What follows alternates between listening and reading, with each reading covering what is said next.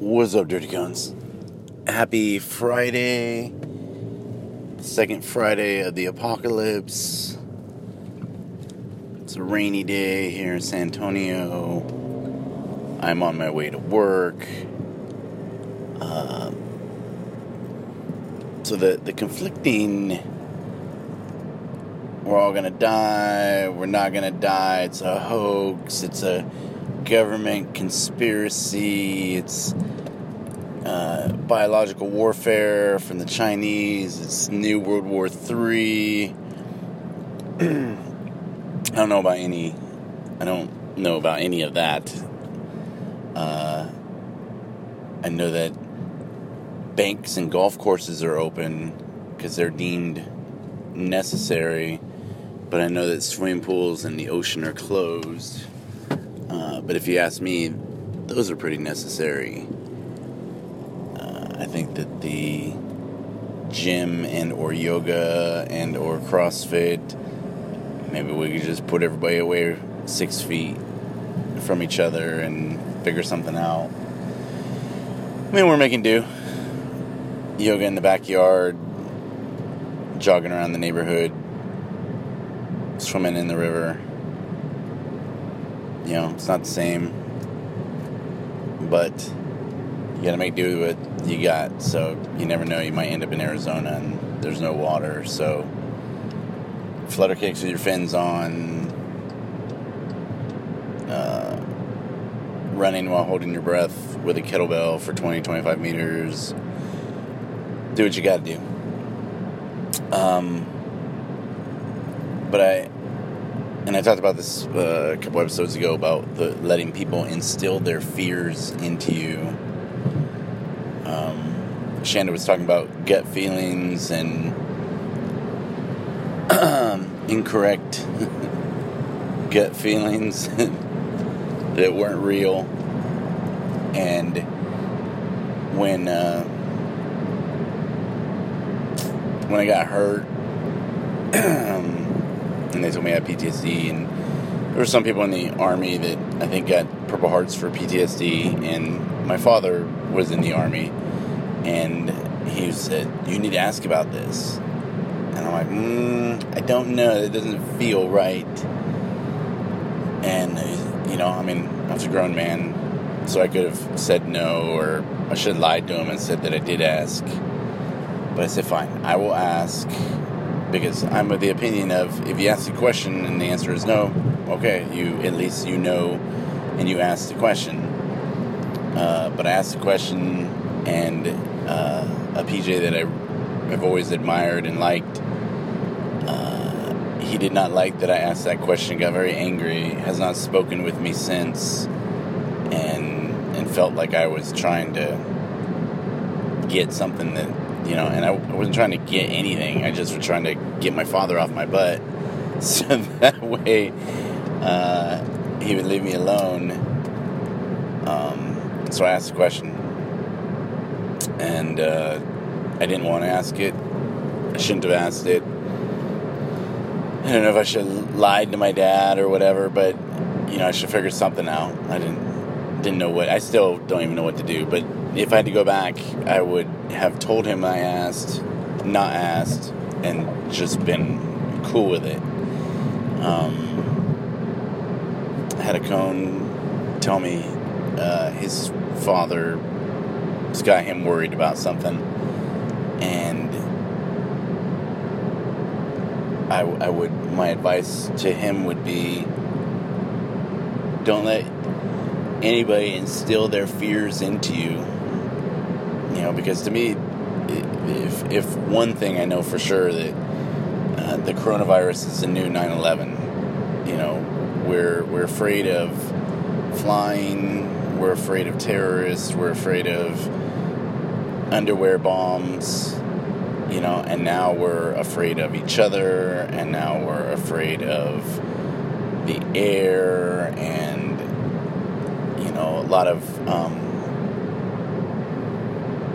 after 9 11, there were a, lot of Sikhs that were attacked because people thought they were Muslim. And I've heard that there's a lot of racism and things going on towards the Chinese. uh, blaming them for the, uh, the the reasons people find to hate other people or the things that people find to hate other people is pretty ridiculous to me. Doesn't make any sense. We have more in common than we do differences, but everybody's so quick to point out our differences. Um, we should revel in our differences, be happy that we're different. Um, but we're no different from anybody else. We're all human beings. Uh, Diogenes, uh, an ancient Greek philosopher, said that he was a citizen of the world. And I like that because I'm a citizen of the world, you're a citizen of the world. We're all on this one planet in the entire universe that seems to have uh, we won't call it intelligent life but we'll say has life and and and, and uh, Diogenes brought up a pretty good point. He said that if we could uh, emulate dogs you know just be happy and and not question every gift from the gods I think we'd be a lot better off. Um, but it starts with you, it starts with me, it starts with us, you know, not letting people fear fear us, you know, in that making us fear things that we shouldn't. I'm all about healthy respect. I'm all about concerns. Uh, I'm not down with worries, fears, or scared actions. Uh, if you're if you're doing your actions out of protection or being prepared and you know I was being asked yesterday they're like so you know what have you done different now that you know all this stuff is going on? Nothing. Like we already had extra toilet paper. We already had excuse me, extra beans, rice, meat in the fridge, meat in the free, excuse me, meat in the freezer, uh, extra water jugs. You know, I mean, I'm not a doomsday prepper or anything, but I was always taught to have at least you know two weeks of food on hand because you never know. Um, so that's what I've always done. You know, made sure that we've had enough. Plus, you know, I always got cones living with me, so they eat a lot. there used to be a thing called leftovers in the house, and now there is no such thing as a leftover. Uh, because are you gonna eat that?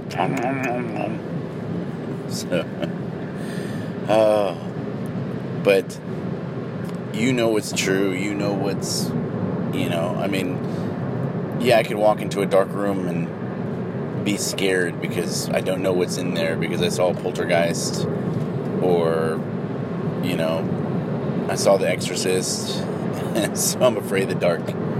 Uh, I mean, I'm not, but you know, it would be very easy. I, think I said this before. I was um, 2004.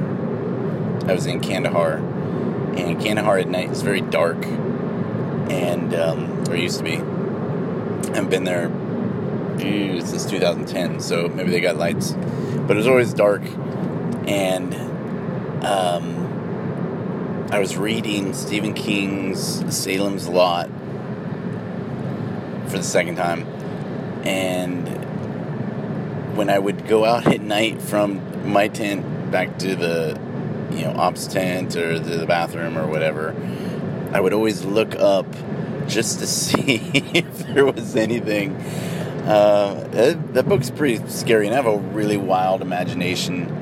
Um, I mean, it didn't like stop me or anything, but I would always take a peek, okay, and then go.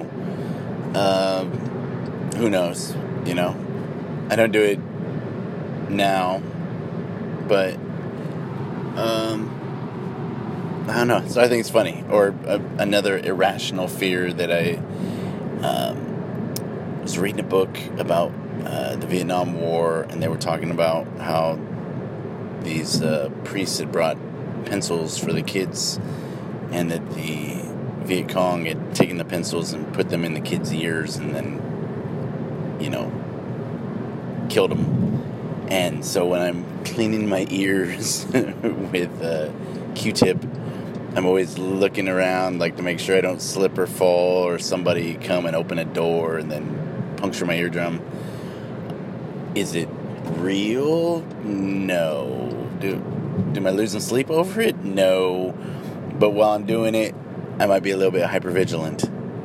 Um, but I, I don't think I ever told my kids like don't, you know, because I didn't want them to have this fear or concern because I'm pretty sure it's pretty silly and not real. I mean, it could be real.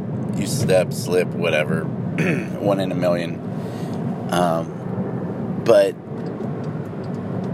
you know, I'm not worried, so you shouldn't be worried. But analyze your fears, see where they came from. There's a really good line from Dune about fear being the mind killer. It's a little death. Um, and you shouldn't let it affect you. So maybe I'll put it down below.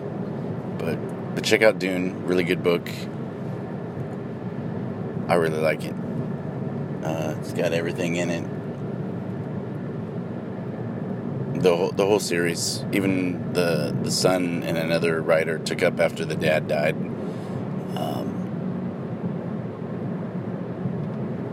it's all about fear. I mean, life is fear. Life is pain, and your goal is to overcome that fear and overcome that pain and be a strong, wise, enlightened being that makes the world a better place. And that is why you and I are here. So be strong, be good, work hard. It'll all pay off in the end. And hopefully, we make the world a better place. So, thank you for listening. And we'll chat later.